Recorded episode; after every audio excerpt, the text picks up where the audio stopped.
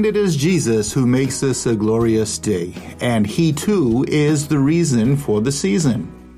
Welcome to this morning's broadcast. We are so glad you could join us today. Today, Pastor Elliott reminds us that Jesus came to be our Savior from sin. He also reminds us of the huge danger that sin presents. And now, with his message for today, is our pastor, Robert Elliott. You know, the concept of Savior pops up so many times and in so many ways in God's Word. Just, just a sampling. God asking Abraham to sacrifice his special son Isaac. The nation of Israel scapegoats. Remember, there were two goats in the camp of Israel. There were lots taken, and, and one goat was slaughtered, and its blood sacrifice temporarily covered the nation's sin, and the scapegoat was the other goat, and it was set free to picture that this nation's sin was looked after and taken away with the goat that lived.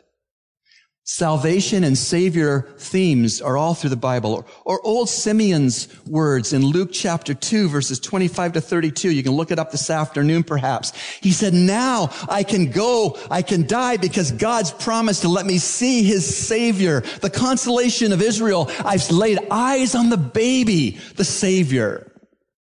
Or John the Baptist's words when Jesus' public ministry was emerging. He points to Jesus on the banks of the River Jordan and he says, Behold, the Lamb of God who takes away the sin of the world.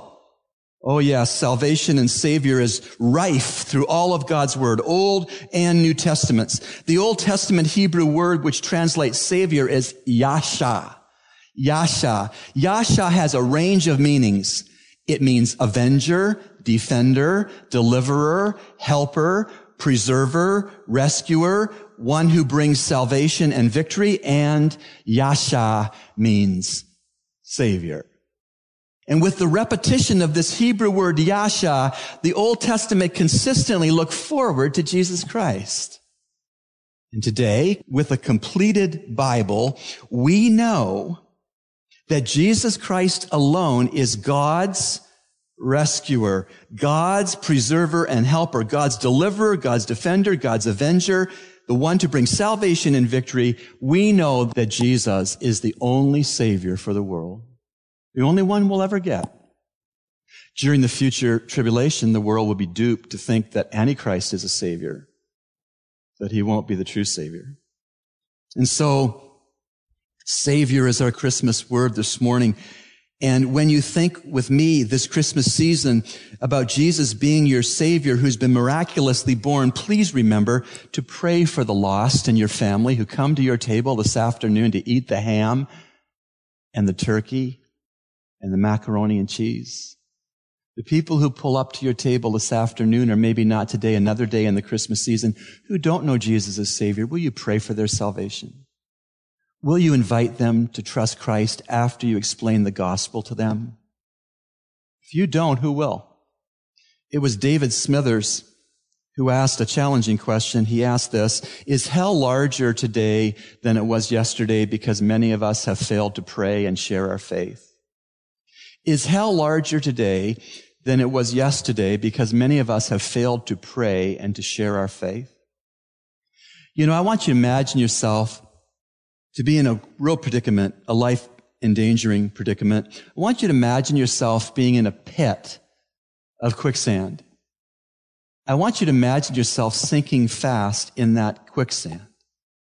The Hindu holy man yells, die and reincarnate yourself. Buddha yells, think yourself out of it. Muhammad yells, work yourself out of it. Jesus gets in the quicksand with you and lifts you out of it. All world religions are not the same. We're seeing that the Hebrew word for Savior is Yasha. Now, what about the New Testament? What is the main word in the New Testament for Savior? It is a Greek word, of course. It is soter. Soter it kind of sounds like savior, soter. It means savior or deliverer. And what we are seeing is that the New Testament carries along the Old Testament's concept of savior and deliverer forward. And in the New Testament, it reveals God's Savior to have an identity that he was born of a virgin, that he is the Son of God, that he is in fact the Lord Jesus Christ. We would accurately conclude, therefore, that the word and the notion of Savior is about as central to the Bible as your brain is to your bodies. The concept of salvation and of God providing a Savior because we cannot save ourselves is about as central to the Bible and the church as it is to breathe air. We don't have a Bible if we don't have a Savior. We don't have forgiveness if we don't have a Savior. We don't have a home in heaven if we don't have a Savior. We don't have any hope on earth or for the afterlife if we don't have a Savior. Christmas is all about the Savior being born so that he could die for sin. There was a shadow over the manger. It was the shadow of the cross. The shadow of the cross was cast over the manger. Jesus was born to die. Christmas, therefore, is about the Savior and not Santa. Christmas is about deliverance from sin and not deliverance of presents. Christmas is about Messiah and not about mashed potatoes. Christmas is about Emmanuel and not about iPods. Christmas shows us that Egypt wasn't the biggest problem for Israel, sin was. Christmas frees the Israelites from slaughtering animals to temporarily cover their sins. And Christmas shows us, church uh, members, that Roman oppression and religious definition wasn't the biggest problem in the New Testament, nor is it the biggest problem in the current day. Our biggest problem back then and our biggest problem today is sin. Christmas should have Yasha and Soter written all over it. Marv Rosenthal, the former director of the Friends of Israel ministry, wrote this poem. It's called Mary Had the Little Lamb. Mary had the little lamb who lived before his birth, self-existent son of God. From heaven he came to earth. Mary had the little lamb see him in yonder stall, virgin born son of God to save man from the fall. Mary had the little lamb, obedient son of God. Everywhere the Father led, his feet were sure to trod. Mary had the little lamb, crucified on the tree. The rejected son of God, he died to set men free. Mary had the little lamb, men placed him in the grave. Thinking they were done with him to death, he was no slave. Mary had the little lamb ascended now is he. All work on earth is ended, our advocate to be. Mary had the little lamb, mystery to behold. From the lamb of Calvary, a lion will unfold. When the day star comes again, of this be very sure, it won't be the lamb-like silence, but with the lion's roar. Thanks, Pastor Rob, for your message today.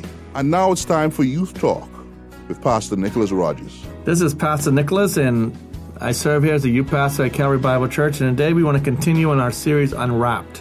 And we've been talking about how we need to share this good news. Last week we talked about how ordinary people like you and me were responsible for sharing the good news of Jesus all over our communities. These people weren't experts, but they were so impacted by what Jesus said and did that they just uh, had to tell other people about him. I want to ask you a question, I want you to think of this morning. I want you to think back to your childhood or as a teenager or whatever it may be. And I want you to think of that time you were surprised the most by that gift. You know, you woke up on Christmas morning and you thought to yourself, well, I'm not going to get that thing I thought I was going to get because I don't see any signs of it. If you're anything like me, you might have been a little nosy trying to search around and see if your parents hid anything in the garage or in their closet or wherever it may be but then you didn't see it. So you thought to yourself, well, I guess I'm not getting that. Or you may be like me one time, I remember seeing as somebody was stopping by our house and dropping off a bicycle that I really wanted. But I didn't let my parents know that I could see them, but I saw and heard when they came in and they was bringing the stuff because they were bringing it the last minute so that we would not snoop around and see what it was. You see, This is what happens as we consider our life. We consider how we sometimes are surprised. And last week we talked about the prophet John the Baptist, how he shared the gift of Jesus with others. You see, John came on the scene before Jesus began his ministry, and teachings God used John to prepare people's hearts with the message of Jesus. And we talked about how his appearance was not ordinary at all, as he lived in a desert, wore clothes made of camel skin, and he ate bugs. But beyond his appearance, John's message wasn't very ordinary either. The things John preached were extraordinary. In Matthew chapter 3, verses 1 11, it says this In those days, John the Baptist came preaching in the wilderness of Judea, saying, Repent, because the kingdom of God is near. For he is the one who spoke, the prophet Isaiah, who said, A voice of one crying in the wilderness, Prepare the way for the Lord. Now John had a camel hair garment with a leather belt around his waist, and his food was locusts and wild honey. Then people from Jerusalem, all Judea, and the vicinity of Jordan were going out to him, and they were baptized by him in the Jordan River, confessing their sins. When he saw many of the Pharisees and Sadducees come into his baptism, he said to them, Brood of vipers, who warned you to flee from the coming wrath? Therefore, produce fruit consistent in repentance. And don't presume to say to yourselves, We have Abraham as our father. For I tell you that God is able to raise up children for Abraham from those stones. The axe is already at the root of the trees. Therefore, every tree that doesn't produce good fruit will be cut down and thrown into the fire. I baptize you with water for repentance, but the one who is coming after me is more powerful than I. I am not worried to remove his sandals. He himself will baptize you with the Holy Spirit and fire. As we see in this passage, why was John's message so extraordinary? A few reasons. First, John was claiming that the thing Israel had spent hundreds of years waiting for was finally here. They had been waiting for peace and for a Savior who would change everything. According to John, the Savior was here. This was huge news. Secondly, this news was surprising because of God's people were expecting. They knew a Savior was coming, but they were expecting a powerful king or important political leader, not someone who would be announced by a guy from the desert who ate bugs. And third, John was telling the people to change the way they lived. He told them to prepare their hearts, start acting differently, and let the coming Messiah, who was about to be revealed as Jesus, change their lives. You see, religious people today, like the Pharisees and Sadducees, didn't like this. They believed that in order to get God to accept you, you had to follow the rules, and that they had figured out when it came to God. The religious leader didn't believe John's message, so they created a stir that got John thrown into jail. You can imagine how much of a downer that probably was. But while he was there, John got some good news. As we think of Matthew chapter 11, verses 1 to 6, and it says this When Jesus had finished giving instructions to his disciples, he moved from there to teach and preach in their towns. Now, when John heard in prison what the Christ was doing, he sent a message to his disciple and asked him, Are you the one who is to come, or should we expect someone else? Jesus replied to him, Go and report to John what you have heard and see. The blind receive their sight, the lame walk, those with leprosy are cleansed, the deaf hear, the dead are raised, and the poor are told the good news. And blessed is the one who isn't offended by me. You see, John had heard about what Jesus was doing. He had heard about the ministry, and he and he saw the fulfillment of the prophecy that he had been delivering. You see, no matter how certain John probably felt about the message he had been preaching for so long, I'm sure the news that he hadn't been mistaken was still a bit surprising. The news was so good, almost too good to be true, that maybe John couldn't help but be surprised to find out that it was true. Jesus tells John's disciples that John was right all along, and now that he, the Savior, was there, it was a time to rejoice. You see, God's gifts can be surprising. You see, as we think of this and we see as John has been thrown to prison, and now he's asking the question, Are you the one he says this and he shows that how he is showing that he is the one. As we see the present, but he promised that the blind will see, the lame will walk, the sick will be healed, the dead will be raised, and the poor will receive this good news. The surprising news of Jesus was that God isn't impressed by our ability to follow the rules or good people. Jesus came to change everything. He defied the customs, expectations, rules, and even the laws of the universe to miraculously change everything.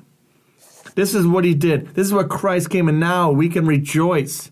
And this week, I hope you'll let God surprise you with the gift of Jesus. I don't know how Jesus wants to show you up in your life right now, but I know he wants to. Just like he came to change everything 2,000 years ago, he is still changing everything today.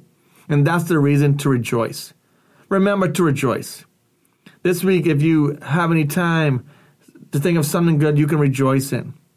You know, we in our lives, we, we have so much struggles and it's so much, so hard for us sometimes to rejoice because we so are, we are so negative in our thinking so many times. We just think of the bad things. We think of the, the things in our lives that we have to do. And especially during this time of year when people are so caught up in what they shouldn't be caught up in and the shopping and all these things that they miss the whole thing of Christmas, that they don't have time to rejoice about this King, the Jesus who came and who's gonna who died for our sins. You know, we want to rejoice about the big things, but what about the small things we rejoice in? Maybe you go somewhere and you get some extra food. Maybe you get a day of no homework, you can rejoice. Maybe your mom makes your favorite dinner. You can rejoice in that. You know, we sometimes look at the big things to rejoice in. We want to look at if I get a new phone, I'm going to rejoice. But why not look for the small things to, re- to rejoice in? You see, when we think of the gift of Jesus, he didn't come in a way that we thought was the greatest way that we would rejoice and say, oh, this is the Messiah. But he came how God wanted him to come. You see, and we need to recognize that he came and he showed up and he's doing things in our lives that we need to understand. You see, God's gifts can be surprising. I want you, to can you imagine how your heart might change if you thank him for the, the small things? But what if something disappointing happens or you have a bad day? You see, we've all been there. But here's what I've learned. Even when some everything is awful, there's always a reason to rejoice. You see, God makes the bad in our lives, it makes it good. Even if all you can manage is, God, thank you that tomorrow is a new day or thank you for how this pain is going to make me stronger, I want to encourage you to rejoice. The Bible says, rejoice always. And again, I say rejoice. There might be someone in your life right now who is struggling to find a reason to rejoice this Advent season. Maybe God wants to use you to surprise someone with a reason to rejoice. Maybe you can surprise someone in your life with an actual gift. Maybe you can clean your, your brother or sister or take up their chores. Or you can write a letter to your parent and tell them how much you appreciate them. Maybe you can bake something or, or, or help someone, a friend who is struggling. You see, Christmas is, is, a, is a great time. This Advent season is a great time for us to, to show this love. But too many times we get so caught up in everything else that we forget the Savior. And I want to challenge you as we look at next week and as we get ready to celebrate Advent, the someone and we look at how we can rejoice because what Christ has done for us in our lives. He sent Christ is coming to this earth and he died, Emmanuel, God with us. What better thing to do than to rejoice and be glad because Christ is here. Come join your voices with the heavenly song. Help send out the message that goes on and on for what a story we have to share. Noel, born as the king of Israel.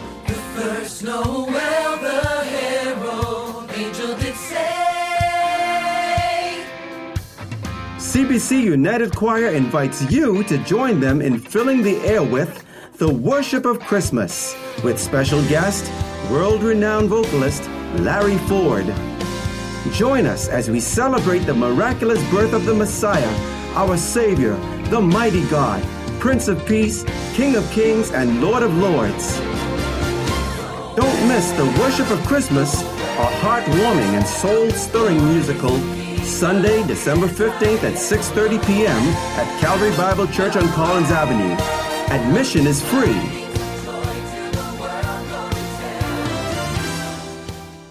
Sit back, listen up for a short Christmas devotional we'd like to share with you. I have a Christmas devotional I'd like to share with you this morning. It's called Three Trees at Christmas. It's written by Dr. Larry Waters, who is Associate Professor of Bible Exposition at Dallas Theological Seminary.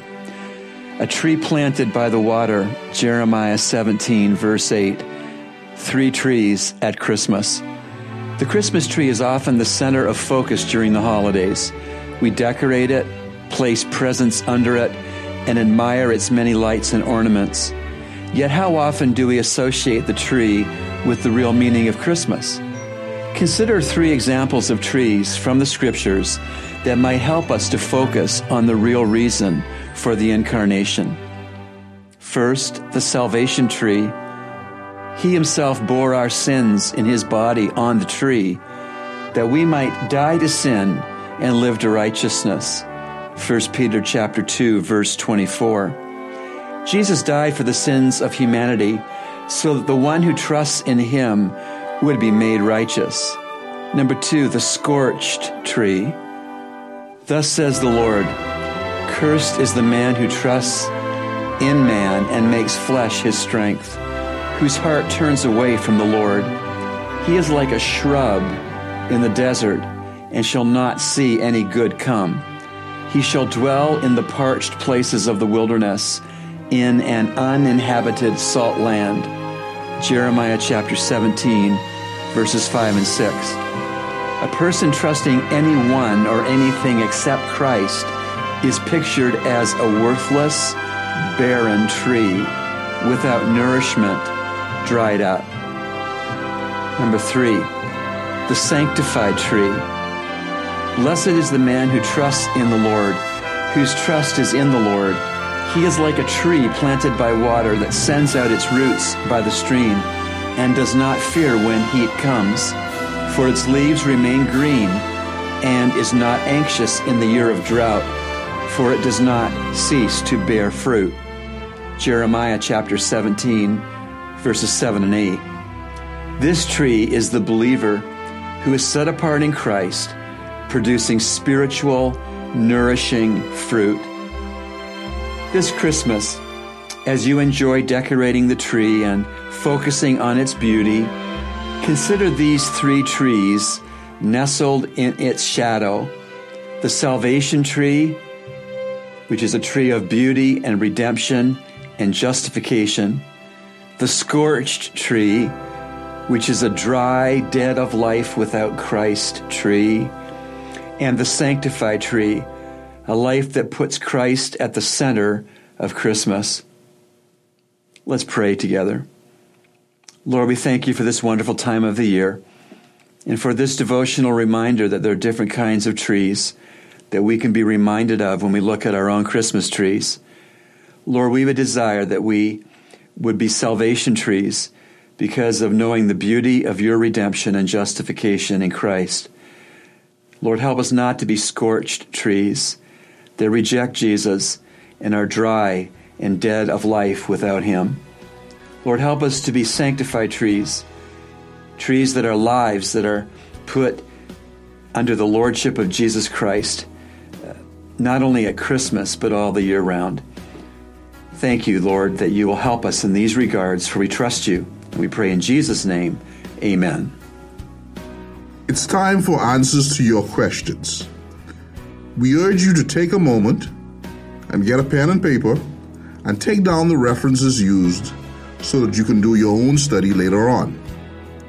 We here at Echoes of Calvary are always excited to receive your letters of support and your questions, which we seek to answer right away and also here on the show.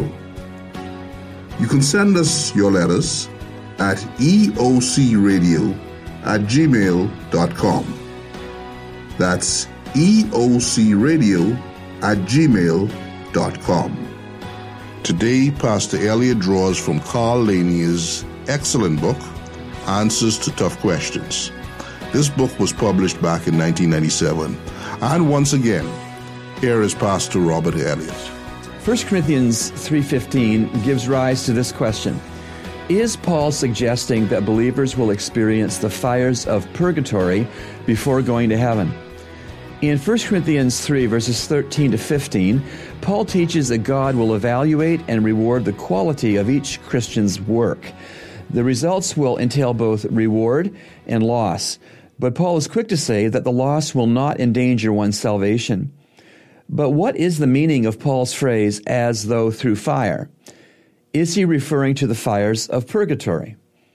Fire is used in Scripture as an image of judgment. Uh, compare 2 Thessalonians 1, verse 8. Passing through fire is indicative of a narrow escape. See Amos chapter 4, verse 11, and Zechariah chapter 3, verse 2. Paul uses the image of burning to refer to the testing of the believer's works. Worthless works will be burned up to the believer's loss, but no harm will come to the believer, although the experience is likened to a narrow escape. Note Paul's use of the word as, Greek hos. Paul is not saying that the believer passes through fire. His warning is hypothetical. It is merely as if this were the case. The doctrine of purgatory is based on the apocryphal book of 2nd Maccabees, which was never accepted by Judaism or by the New Testament writers as inspired. 2nd Maccabees chapter 12 verses 44 to 45 commends believers excuse me commends prayers and sacrifices for the dead so that they might be released from their sins. But Christ has paid the full and final sacrifice for sins. See Hebrews 1 verse 3 and Hebrews 1 Hebrews 10 verse 14. There is no biblical basis for uh, purgatorial suffering for sins before entering heaven. You've been listening to Echoes of Calvary, a radio ministry of Calvary Bible Church, Nassau, Bahamas. Today, our worship service begins at 10:30 a.m. in the sanctuary located at 62 Collins Avenue. We invite you to join us. Feel free to write us at eocradio at gmail.com. That's eocradio at gmail.com or write us at P.O. Box N1684, Nassau, Bahamas. And remember, everyone needs a Savior.